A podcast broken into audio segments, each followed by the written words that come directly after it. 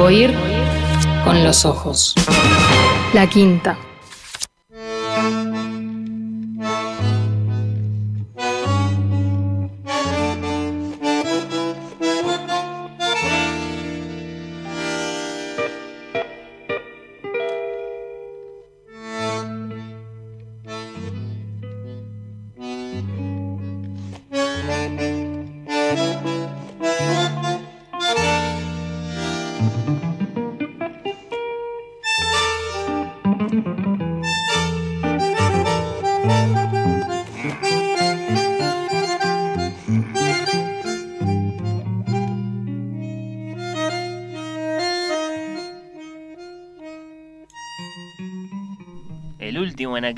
De puerta en puerta hasta encontrar la casa de la vecina muerta. Rafael Mandresi y su terquedad, que tan felices nos hace bajando y bajando volúmenes de los estantes más preciosos de su biblioteca. ¿Cómo estás, Rafael? ¿Qué tal? ¿Cómo les va? ¿Cómo te va, Fernando? Eh, el último organito. sí, bueno, eh, ahí está tu, admirado Homero. En este mes, eh, en que se cumplen 70 años de la muerte de Mansi. Oh. 3 eh, de mayo de 1951, para ser exactos. En una frase, Homero es el poeta del tango, pero bueno. Es uno de los poetas del tango, eh, es uno de los... Yo diría que, no, sé si las letras de Homero Masi son, este, son las mejores del tango, pero el, el, conjunto, en el conjunto yo creo que sí. Hmm. Eh, o sea, puede haber alguna letra de algún otro letrista que pueda ser mejor, en fin, eso de todas maneras es muy opinable, pero, pero si uno toma todo, este, bueno, Mansi no tiene malas letras, eso ya es decir. Extraordinario, así que bueno, eh, Rafael, acá estás para una entrega más de tu columna de El último Anaquel, en tu último fin de semana en Montevideo.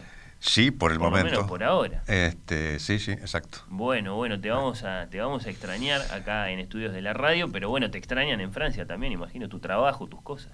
Eh, la verdad no sé.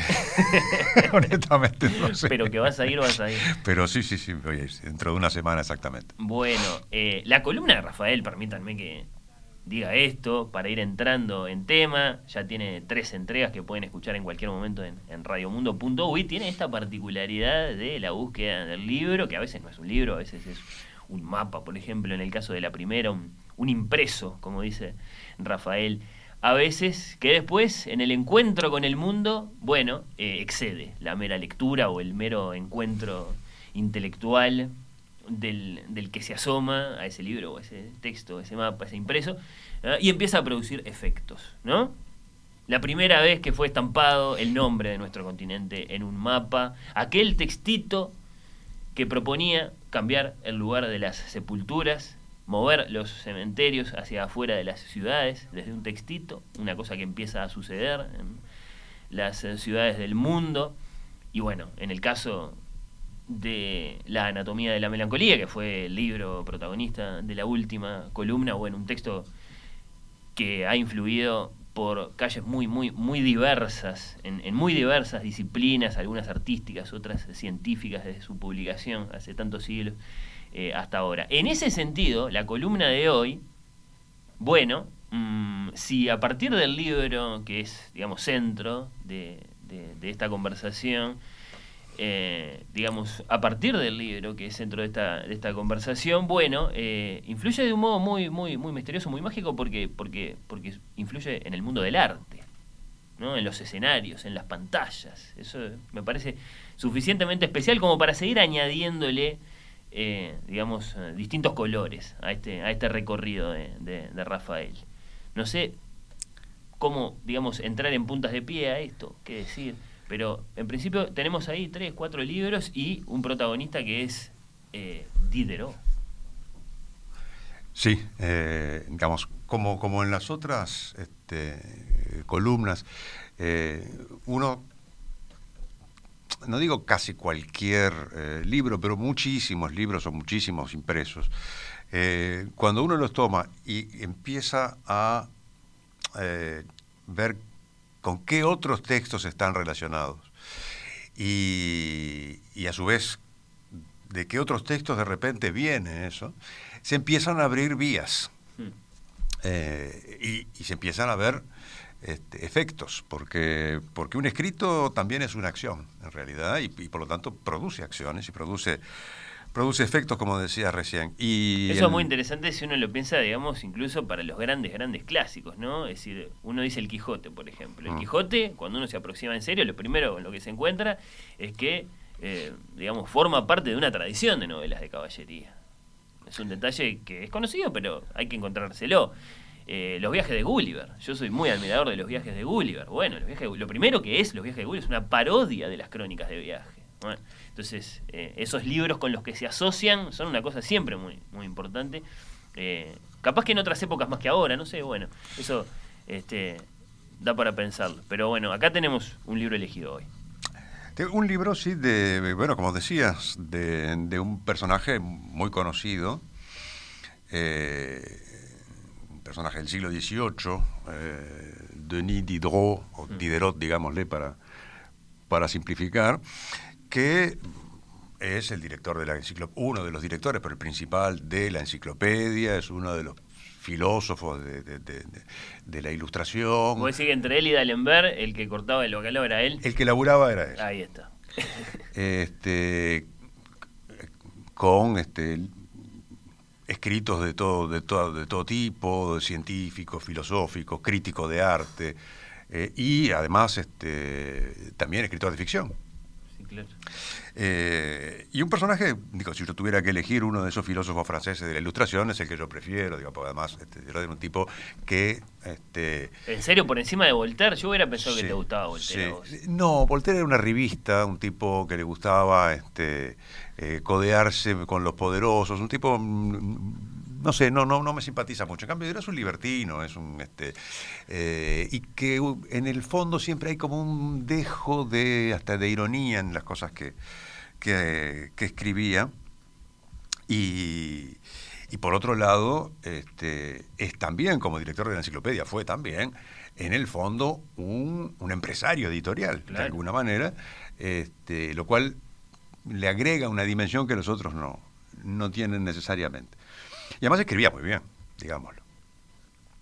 Y el, eh, el, el libro este eh, es, es, un, es un opúsculo, en realidad es un, texto muy, muy breve, o relativamente breve, que eh, se titula Paradoja sobre el actor, que tiene una, una historia anterior, o sea, cómo, cómo, cómo llega a producirse este libro, y después es una especie de cometa con una cola Mm. infinita, por lo menos muy larga, que eh, podría decirse que llega hasta hoy, en cierto, en, en cierto modo, porque plantea respecto del actor eh, un, o sea, toma una posición, pero esa posición la toma respecto de una disyuntiva que es, podría este, decirse, podría resumirse en los términos siguientes.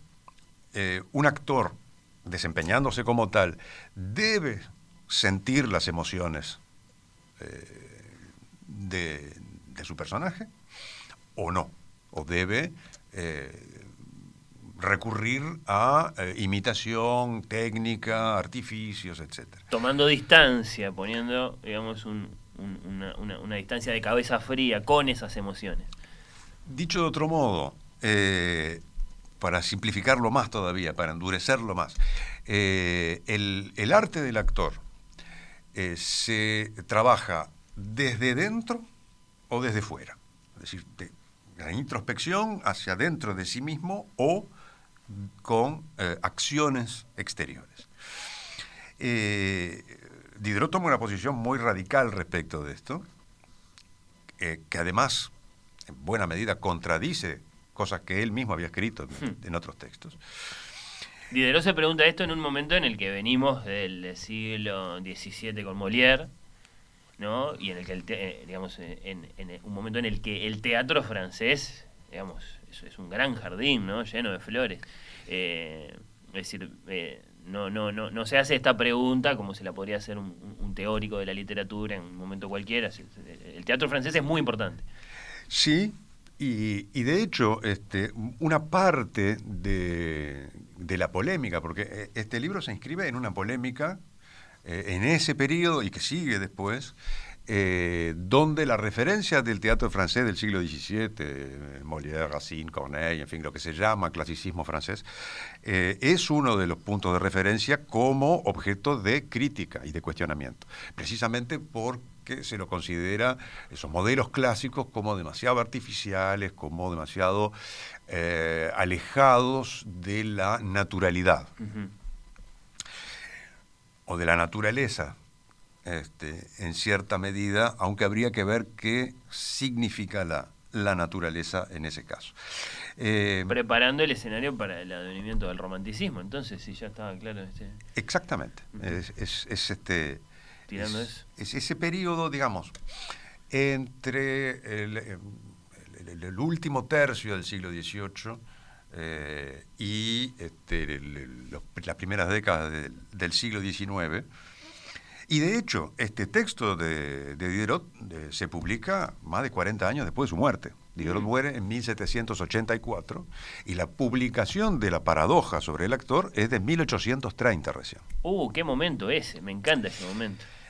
El Eh, momento de, de Hernani, por ejemplo. Pero bueno, te dejo, te dejo.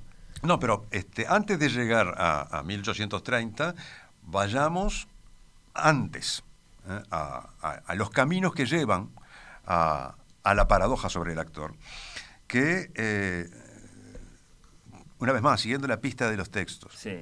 que recorren eh, varios países de Europa en una controversia internacional, de hecho, sobre la naturalidad de los actores. Y, el primer, el primer eh, mojón, digamos así, es en 1747, cuando un escritor, dramaturgo, también crítico francés, Pierre Raymond de Saint-Albin, publica un ensayo eh, titulado Le comédien, el actor.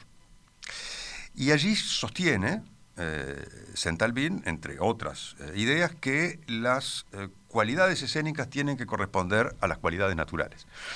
Es decir, que los estereotipos de actuación deben ser eliminados en beneficio del realismo, que eh, un buen actor, y acá cito los términos que él emplea, tiene que estar dotado de sensibilidad y de, también cito, fuego, y por último, que eh, la expresión facial del actor eh, es la consecuencia natural de su emoción interior. Esa es la tesis de Saint-Albin en este libro llamado El actor de 1747. El libro de Saint-Albin llega a Inglaterra y ahí cae en las manos de un actor, también dramaturgo y también novelista, un señor llamado John Hill, Hill H-I-L-L, Sí, claro. eh, que lo traduce y lo publica en Inglaterra en 1750 eh, como The Actor, a Treatise on the Art of Playing. El actor, un tratado sobre el arte de la actuación. En, cinco años después, en 1755, Hill produce una nueva versión, eh, o sea, una segunda edición retocada, eh, que vuelve a cruzar el Canal de la Mancha, pero en sentido inverso. Esa segunda edición de lo que era la traducción de John Hill del libro de Saint-Albin llega a París y ahí lo toma un comediante italiano, Antonio Fabio Sticotti, que formaba parte de la compañía italiana del rey. Y lo traduce al francés. Eh, con eh, un nuevo título, Garrick o los actores ingleses. ¿Por qué Garrick? ¿Quién es Garrick? Bueno, un famoso actor. sí. David Garrick. Que fue probablemente uno de los más famosos, quizá el más famoso de los actores ingleses de su tiempo, que dirigió el teatro de Drury Lane y eh, que fue una suerte de abanderado del retorno de los autores isabelinos, de los que hablábamos Sí. eh, el mes pasado. Eh, y la aparición de Garrick en el título de la traducción de Sticotti del libro de Hill, que es una traducción de Saint-Albin, es porque en la segunda edición este, Hill le dedica bastante espacio a, a Garrick.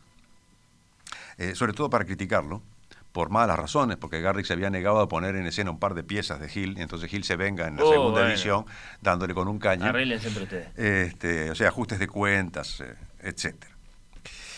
Y es acá, en, este punto, es decir, con la aparición de este libro en francés, traducido por un italiano, de, que viene, digamos, de varias, varios avatares eh, de un original francés, es que interviene Diderot.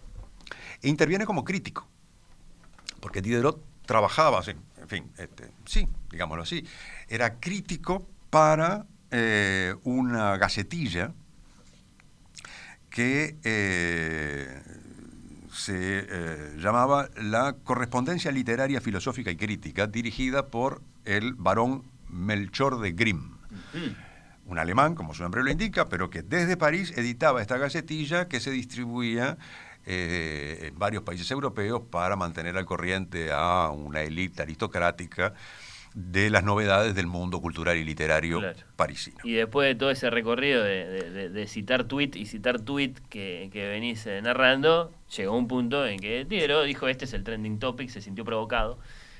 En realidad es Grimm el, el responsable. Ah, bien. Porque Grimm le manda un conjunto de libros para que Diderot haga la reseña crítica. Ah, bien.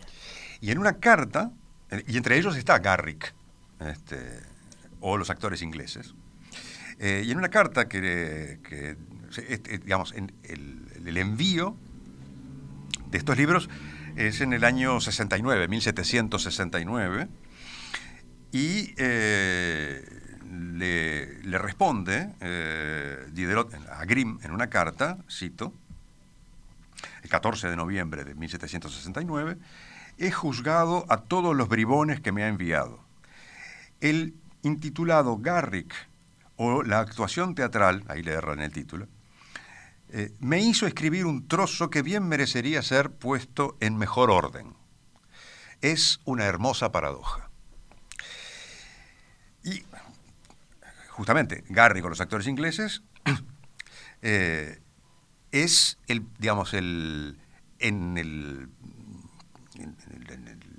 digamos, la, la solicitud de, de una reseña crítica, el punto de partida para un texto que Diderot va a seguir escribiendo y reelaborando hasta el final de su vida, sin publicarlo nunca, y que, como dije hace unos minutos, se publica finalmente en 1830 eh, con el título Paradoja sobre el comediante y que desde entonces ha seguido editándose este, en distintos formatos, en, este, en obras completas o este, en obras más o menos seleccionadas, en fin, o en un formato autónomo. Yo acá tengo un, un librito Sí. que compré hace muchos años en la librería teatral de, de París, eh, que como suele pasar, y voy a hacer mención de esto un poco más adelante re- respecto de otra edición muy importante, eh, viene con el texto y eh, se complementa con una serie de entrevistas o de opiniones de actores que dan su parecer sobre el planteo de Diderot, en este caso son una veintena de actores franceses en esta edición que tengo acá, este, pero, pero en otras ediciones han sido, han sido otros, eh, digamos, actores de otras eh, procedencias. Eh, la fecha, por lo tanto, de, de- de edición es tardía en relación con el debate del que forma parte. Es decir, el debate en el que intervienen los ya mencionados, Sí. Centalvin, eh, Hill, Sticotti y otros, como por ejemplo, un personaje muy conocido, eh, el amigo Lessing, Ujú. eh, Gotthold Ephraim Lessing, perdón por la pronunciación, que interviene en esa suerte de, eh, insisto, de debate muy de esa época, eh, en torno a la renovación del, del teatro sobre la base de una nueva o revista o revisada concepción de eh, lo natural.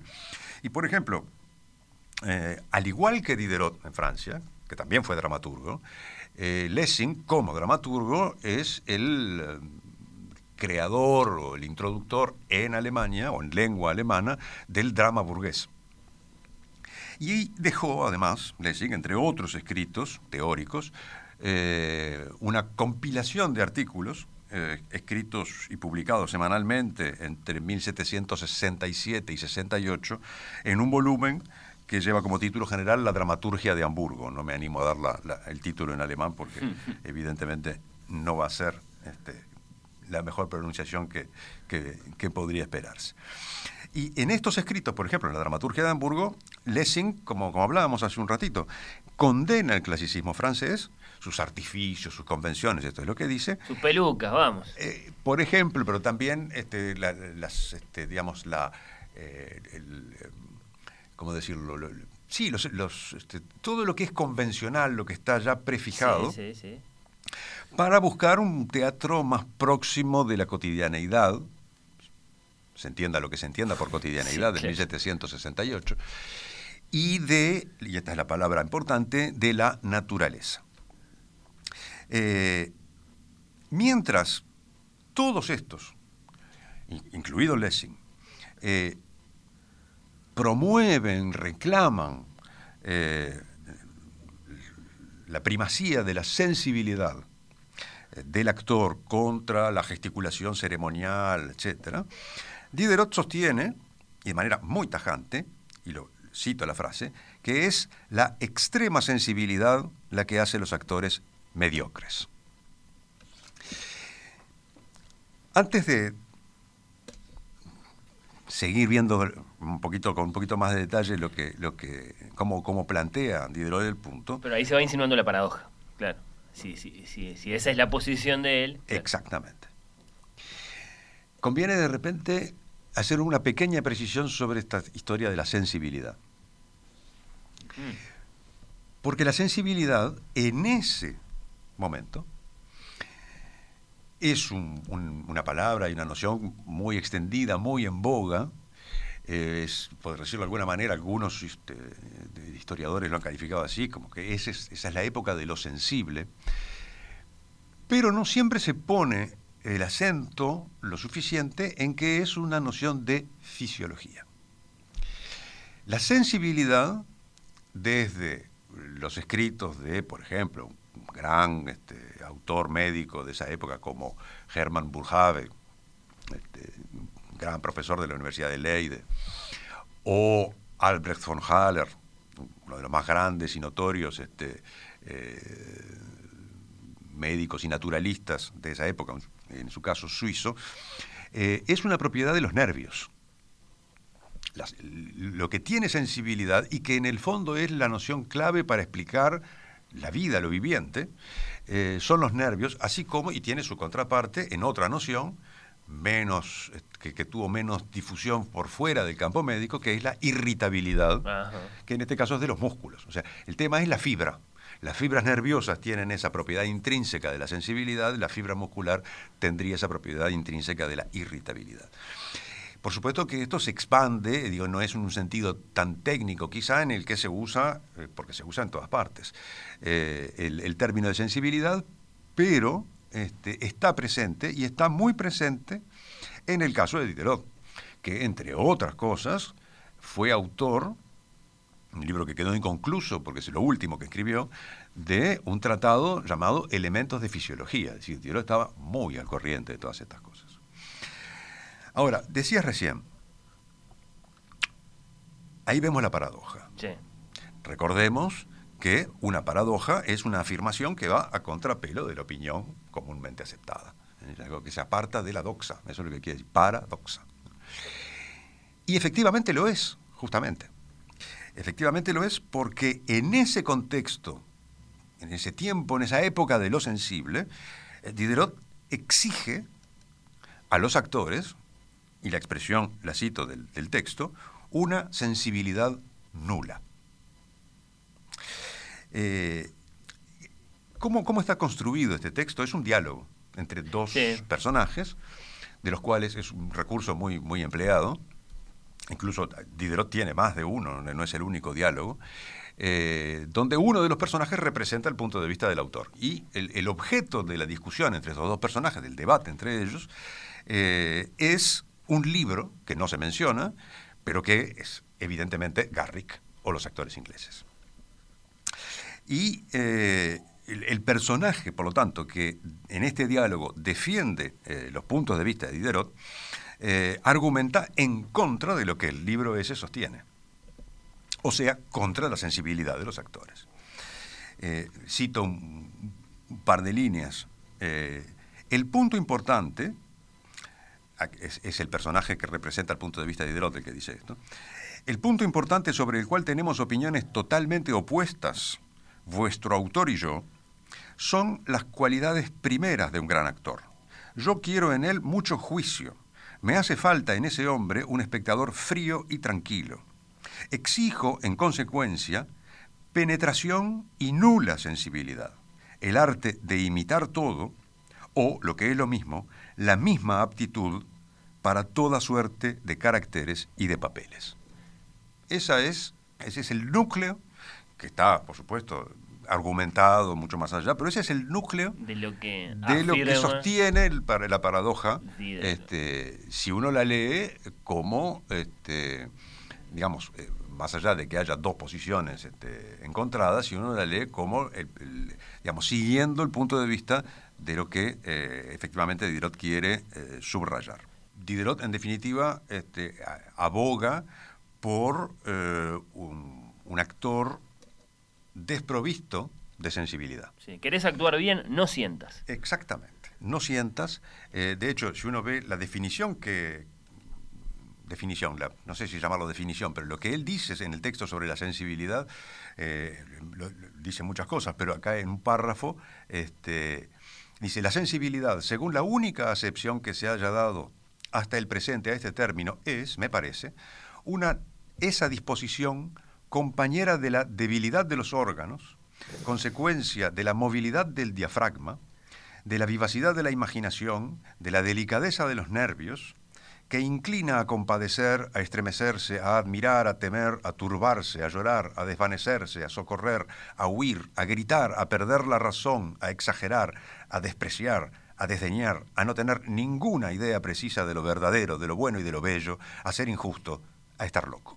Impresionante. Vos ya prometiste que te vas a venir a nuestro tiempo, pero ahora, claro, me acordé que esto le hubiera gustado mucho, seguramente le gustaba mucho a, a Vittorio Gassman, que era, este, que, que, dijo muchas veces que todo eso de la memoria emotiva y eso, para los que no saben actuar. Exactamente, exactamente. bueno, eh, eh, con otras palabras, pero en el fondo es lo que, lo que sostiene Diderot, que en, el, en, pocas palabras, este, el, dice, corresponde eh, a la naturaleza dar las cualidades de la persona.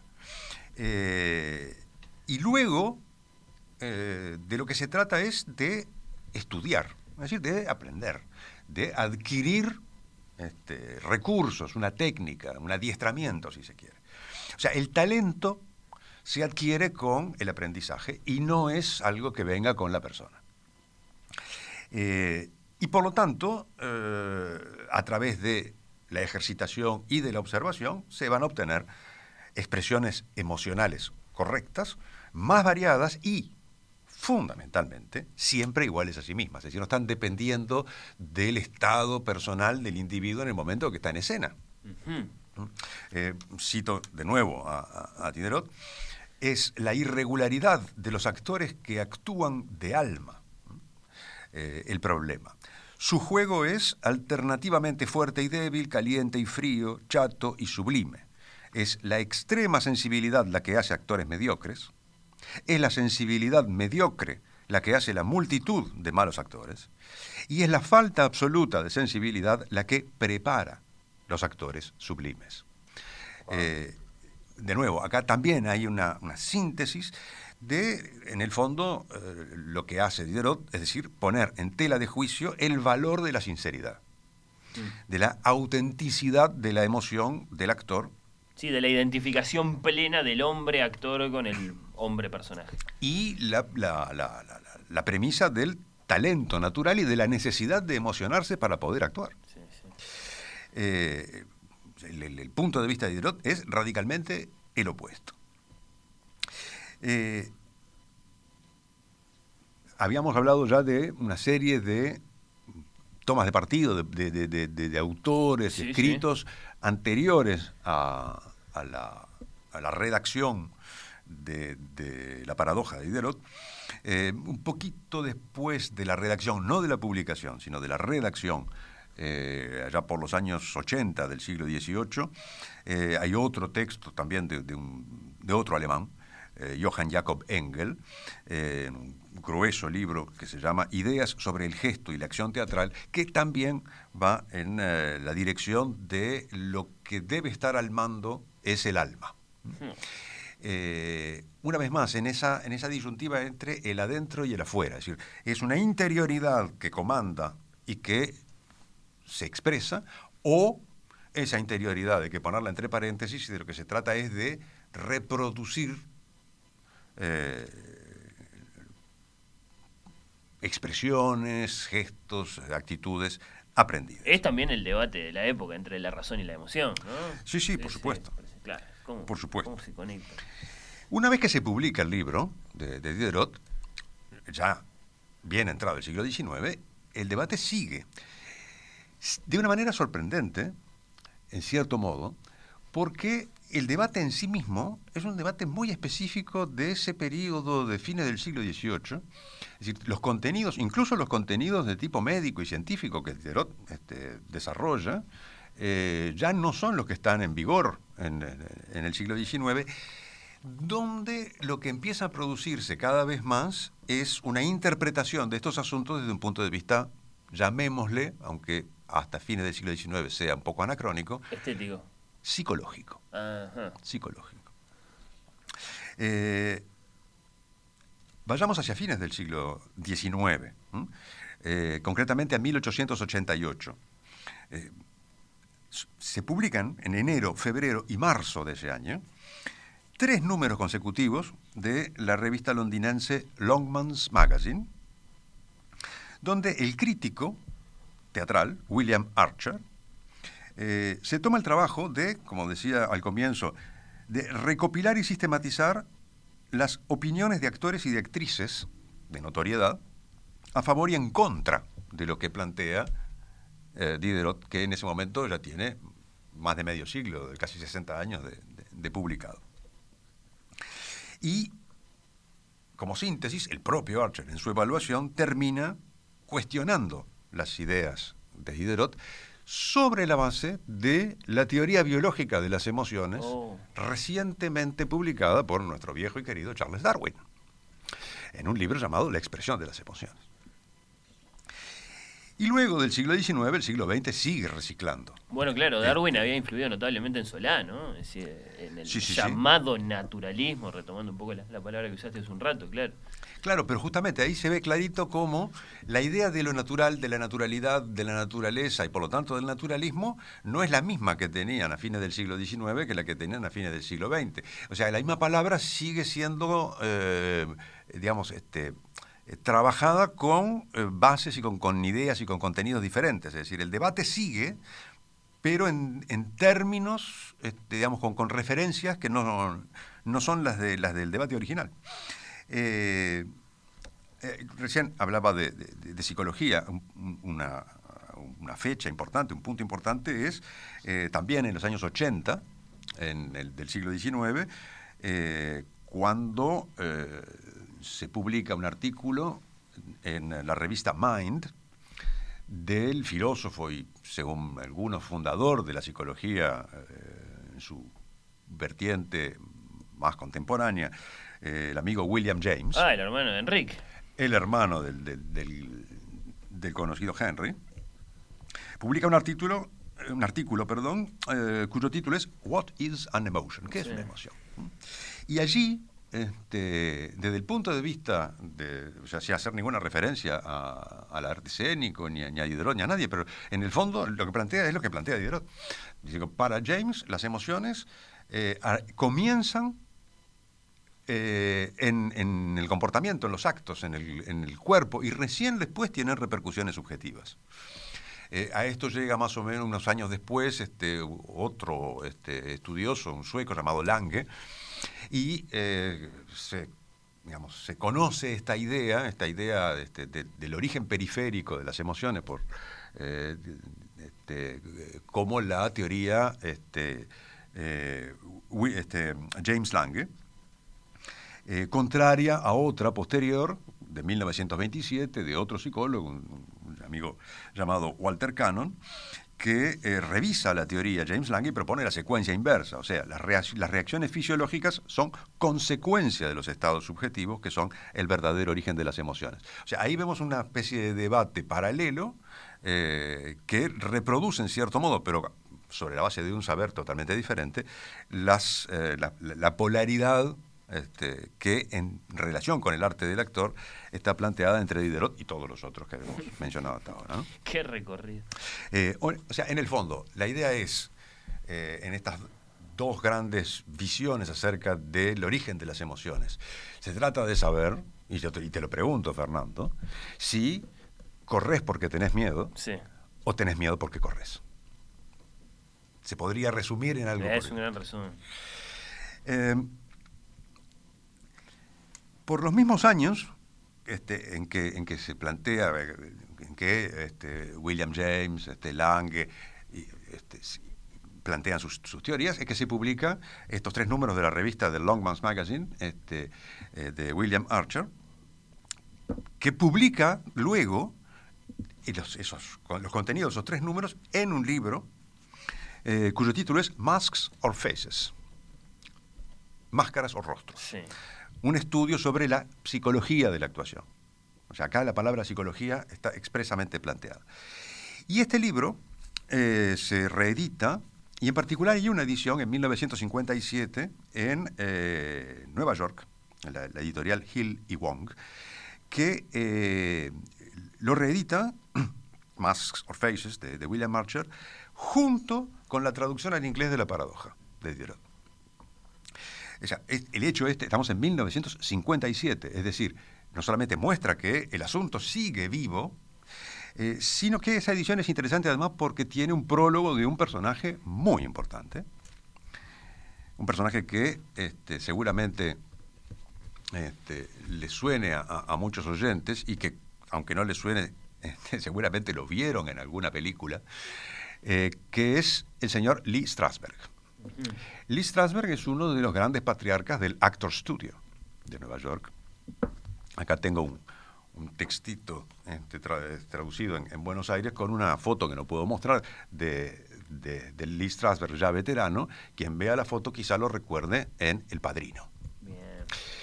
Eh, ahora, eh, para llegar a Strasberg, quiero hacer muy, muy, muy rápidamente alusión a, eh, lo mencionaba recién, la memoria emotiva. A- en el fondo, al, este, eh, a quien es el origen de la filiación por la cual Strasberg este, se, eh, eh, digamos, de, la que se deriva su trabajo teatral, que es Konstantin Stanislavski. Bueno, claro, tenías que llegar a Stanislavski, que es el gran teórico de este asunto. Exactamente. Stanislavski, fundador este, del celebérrimo Teatro de Arte de Moscú, eh, y autor de lo que se conoce como el sistema Stanislavski, que no, no vamos a entrar en, en muchos detalles, No, acá pero lo que nos interesa es qué posición tomó. cuyo punto central es para Stanislavski cómo lograr sinceridad, verdad escénica.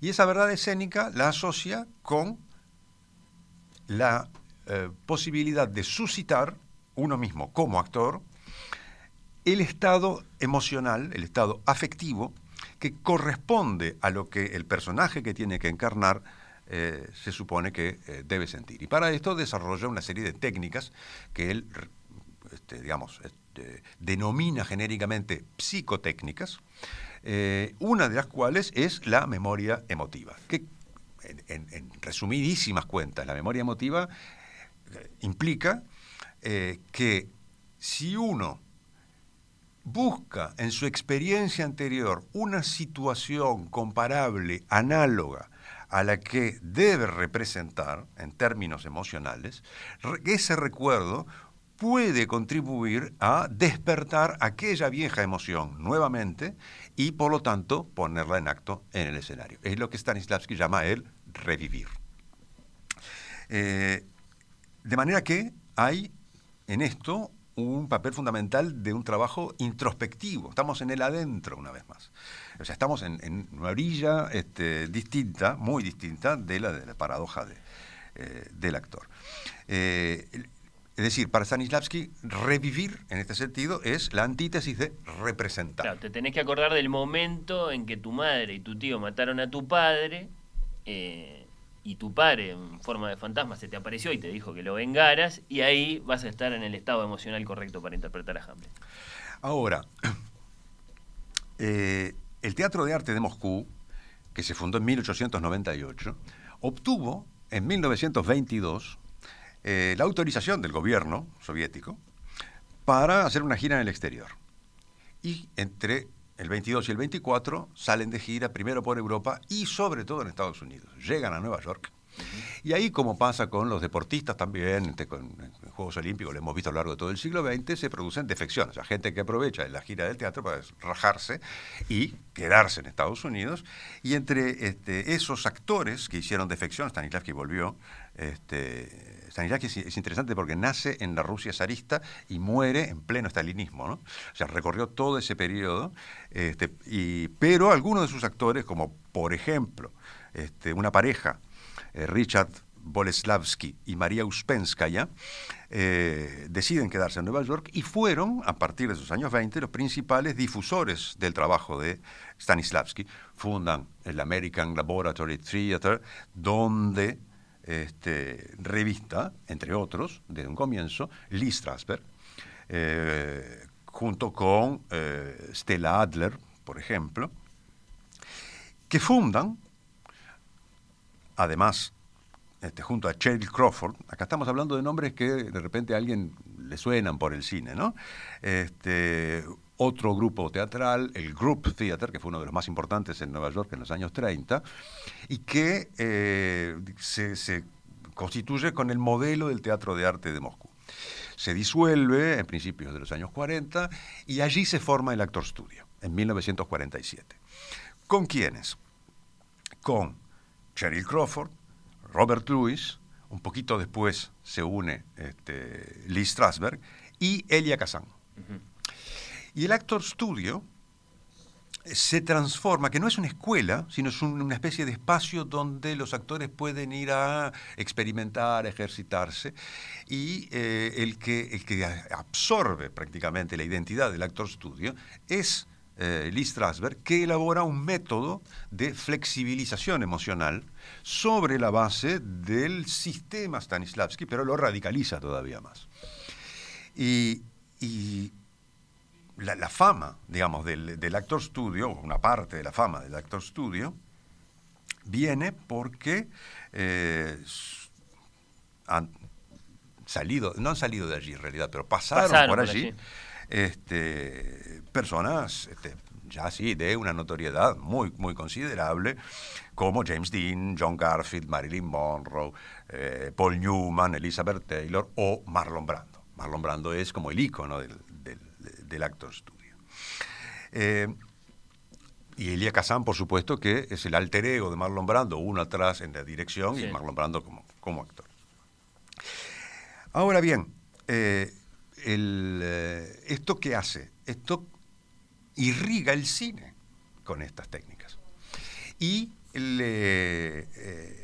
lo irriga por partida doble, porque además de estos rusos que yo mencionaba recién, hay otro ruso que se va huye, por decirlo así, le dan a elegir o te vas o es la cárcel, eh, que era uno de los grandes actores del Teatro de Arte de Moscú, el símbolo del, sistema Stanislavski en buena medida, que no es otro que el sobrino de Anton Chekhov, Mikhail Chekhov, que llega también a Nueva York, pero que después se traslada a California.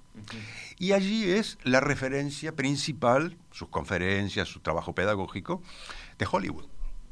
Es decir, el arte realista cinematográfico, que además tiene los primeros planos, es decir, que allí la, verdad emocional y, el, digamos, el, miedo a la sobreactuación por las este, expresiones faciales, le da combustible, llamémosle, ideológico a esta idea de la emoción verdadera.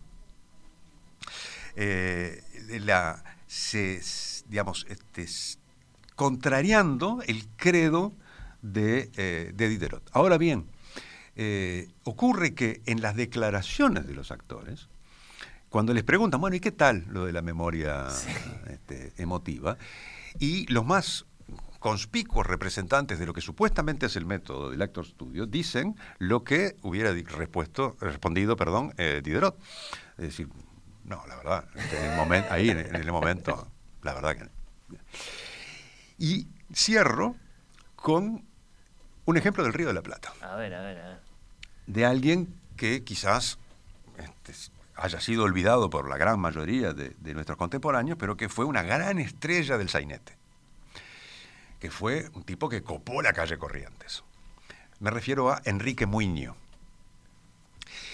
En el año 93, en uno de los programas este, en los que eh, la señora Mirta Legrand este, invita a gente a, comer ante cámaras, eh, reunió un grupo de actores y de actrices de más de 80, eh, Narciso Ibáñez Menta, Gogo Andreu, Irma Córdoba, y, este, y estaba entre otros Sabina Olmos. Y Sabina Olmos contó una historia, una anécdota, a su primer trabajo cinematográfico en una película protagonizada por Enrique Muñoz, que ya era en ese momento, una figura ultra consagrada. Y Sabina Olmos este, estaba preocupada porque eh, era el debut cinematográfico, no tenía mucho, este, este, mucha experiencia detrás tampoco, y tenía una escena en la que tenía que llorar. Entonces fue y le pregunta, le dice, don Enrique, este, y acá yo lo transcribí, ¿eh? esto es, SIC. Dice, don Enrique, ¿cómo puedo hacer para llorar? Tengo que sentirlo. ¿Usted lo siente? Y la respuesta de Muñoz fue, también, SIC, mija, te das cuenta que yo hago 400 funciones de cada hora. Si tuviera que sentirlo todas las veces, a esta altura, estaría muerto. O sea, el llanto de Enrique Muñoz es el llanto del tipo que cultivó el género chico, despreciado, eh, el sainete, es un actor de oficio. Ahora, el problema de esa, de esa, esa, visión peyorativa que se tiene es precisamente porque el actor de oficio está asociado con trucos y no con esa autenticidad. Es decir, la exigencia de autenticidad en un arte que es el arte de la ficción y de la simulación por, por excelencia, exige en contrapartida que el actor dé algo de sí, algo auténtico. Y lo más auténtico, lo más interior, es su emoción. Entonces, sin emoción no hay verdad, sin verdad no hay arte, y por lo tanto el oficio es todo lo que queda cuando toda pretensión artística ha sido dejada de lado. Esto en el esquema ideológico del espectáculo realista occidental de los últimos 200 años, es decir, desde el fines del siglo XVIII. Y este, convendría tal vez releer a Diderot y volver a ver alguna película con don Enrique Muñoz para reconciliarse con esa falta de autenticidad que en el fondo se pregunta algo mucho más importante que la emoción del actor. ¿Cuál es la emoción del espectador? La emoción verdadera del actor es lo que satisface la experiencia afectiva del espectador. Es discutible. Sin duda, claro. Así que lideró Enrique Muiño en el cine argentino y en el sainete, el género chico. el, género chico. Así lo, así lo dijiste. Ahora, Rafael, si le decías a Roberto, ¿no? que ahora lo vamos a escuchar, eh, Roberto, pero usted no tiene que sentir la interpretación. Se enojaba mucho, porque Roberto para cantar la última curda era muy auténtico. Parecía muy auténtico, pero Roberto era un maestro del uso de todas esas técnicas. ¿Alguien cree que todo ese, todas esas, especies como de, de, dudas y de, y de apoyarse en la consonantes, todo eso. Este, pues, eh, digo, si uno está realmente emocionado, uno no puede declamar un parlamento. Está en un estado... Este, no, Roberto era un, virtuoso de la técnica. No digo que no sintiera nada, es imposible no sentir nada, pero quiero decir, no, era, no es porque este, esté eh, en el estado de lo que el texto de la última curda dice, que este, Roberto Goyeneche, porque de él hablamos, este, eh, lo cante como lo canta. Sí, te lo hace creer. Y te lo sí, claro que te lo hace creer. No, es que ese, es su arte, ese es su talento, por eso lo, lo, lo, admirás tanto. Eh, Rafael, muchísimas gracias. Placer como siempre. Cuarta entrega de El último en.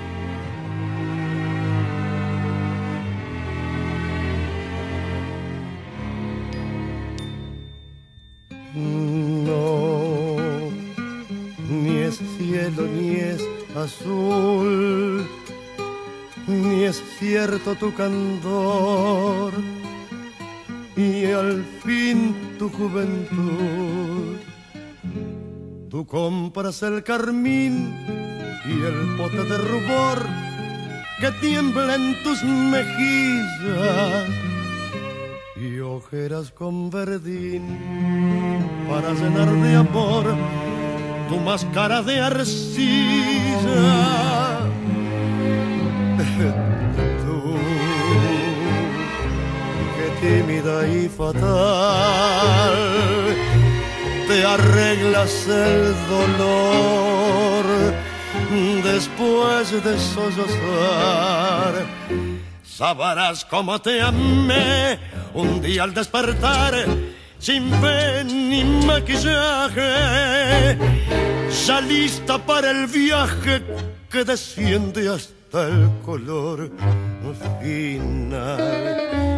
Mentiras, que son mentiras tu virtud, tu amor y tu bondad, y al fin tu juventud.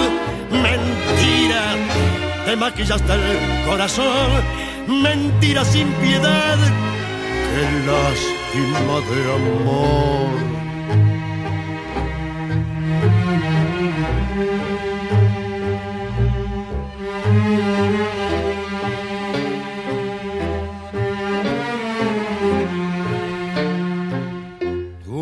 Tú comparas el carmín y el pote de rubor que tiembla en tus mejillas y ojeras con verdín para cenar de amor tu máscara de arcilla.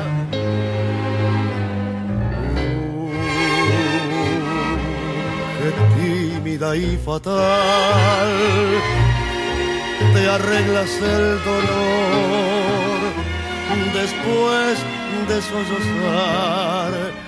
Sabrás cómo te amé un día al despertar sin fe ni maquillaje, ya lista para el viaje que desciende hasta el color final.